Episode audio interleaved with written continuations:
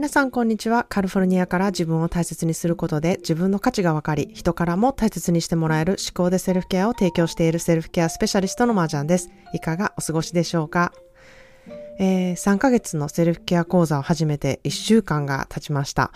えー、まだ1週間なんですけど、まあ、毎日めちゃくちゃ濃いがっつりなね、セルフケアワークをしていただいているので、え、まだ一週間っていうね、あの、感覚の方がね、まあ、私を含めめちゃくちゃ多いと思うんですね。まあ、毎回講座によってこう、雰囲気が変わるんですけれども、あの、そのことがね、私の楽しみでもあるんですね。今回は、どんな感じの、えー、人と、あの、やっていくのかなっていう、あの、その雰囲気っていうのがやっぱり毎回違うので、えー、前回は、こう、愛がベースっていう感じのね、グルループに変わって、今回は、うん、なんというか、スーパークイーンっていうようなね、名前を付けたいくらい、こう、何でもできる方っていうのがね、あの、揃っているんですね。なので、ある意味皆さん、こう、自己肯定感が低いっていうわけじゃなくって、自己肯定感もかなり高くあるし、えー、ある意味ね、これが正しいとか、こうするべきっていう強い意志をね、あの、持ってらして、皆さん、それぞれのね、やはり経験がめちゃくちゃ、あの、飛んでるので、そこから、こう、培ってきたものがあるからこそ、こう、得れるものであったり、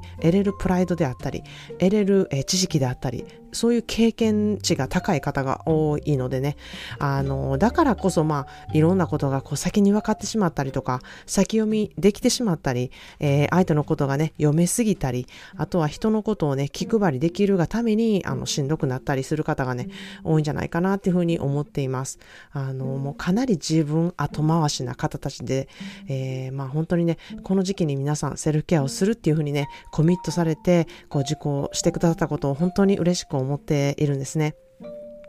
まあそんなで頭でいろんなことが分かっている方が多い多いからこそね、こう気持ちがついていかなかったりとかですね、また自分の気持ちに目を向けてなかったこう無視してたりとかですね、あの、そういうところがやはり、あの、気になるので、えー、そういうところにこうフォーカスしてセルフケアワークっていうものを毎日してもらっているんですね。まあ、もうすでにね、それぞれ皆さんのこう、宝物っていうものがね、えー、見えてきてね、めちゃくちゃ嬉しいんですね。なので、これからの3ヶ月が本当に楽しみだなって思ってます。まあ、そんなで、えー、今日は自分ができることは他人に求めがちっていうね、テーマでお話ししたいなっていうふうに思います。自分ができること、得意なことっていうのはね、日々当たり前にしているんですよね。なので、自分が得意なことって自分ではわからないんですよ。人と比べて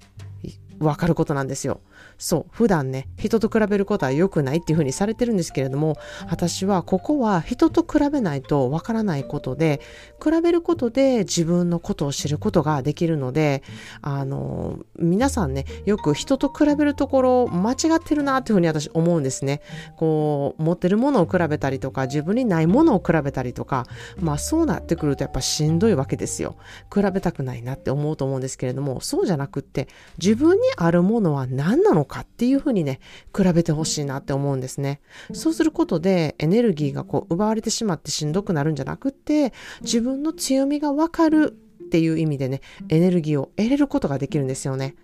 自分にあるものは何なのかっていうことで、えー、比べてほしいなっていうふうに思います。そんな風に人と比べたことあるでしょうか、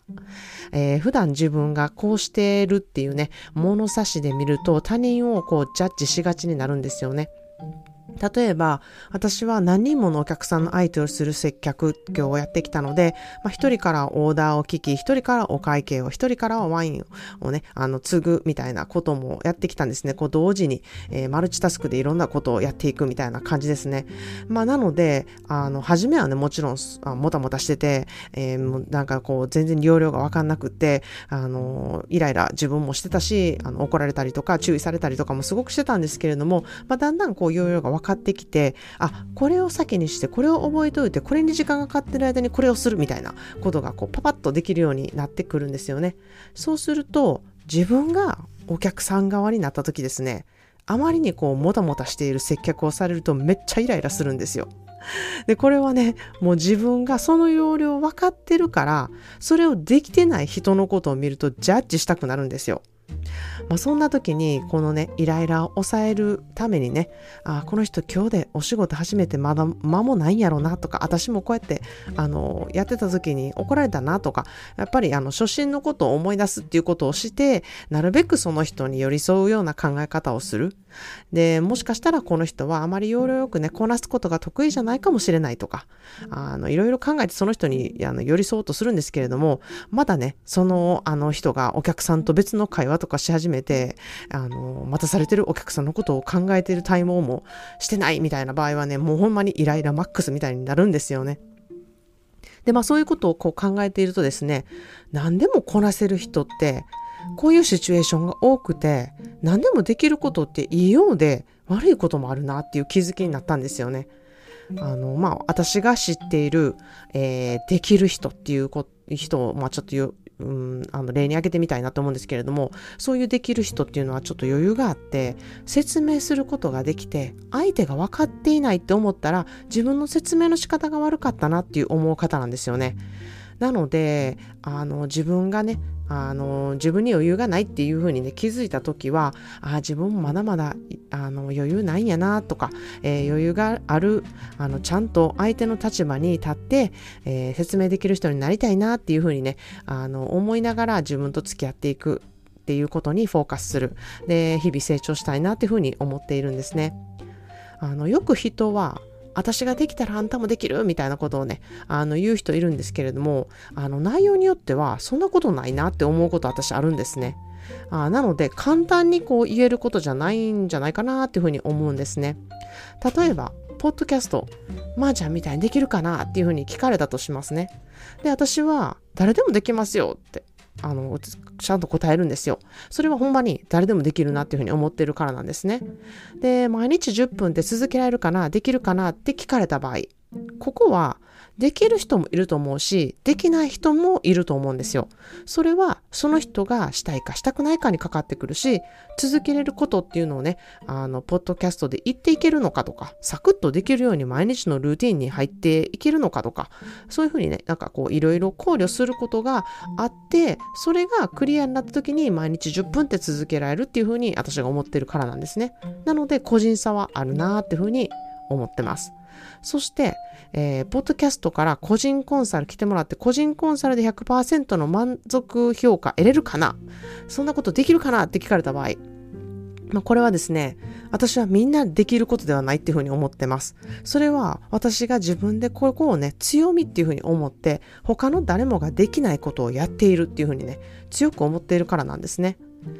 まあ、本当にあのいろんなセルフケア講座がある中でですね私がやっていることは誰でもできるっていうふうに全く思っていないんですね。たとえ私と同じような、えー、プログラムを作って私と同じようなこう講座をあのコピーをねあのされてもですね必ず私と同じことができないっていうね自信がめちゃくちゃあるんですよ。なので、えー、自分ができていることは自分にしかできないっていう確信を持っているんですね人と比べてこう自分が劣っているところもあるからこそこう自分にしかない強みっていうのもねあるのでそこにフォーカスしていただきたいなというふうに思います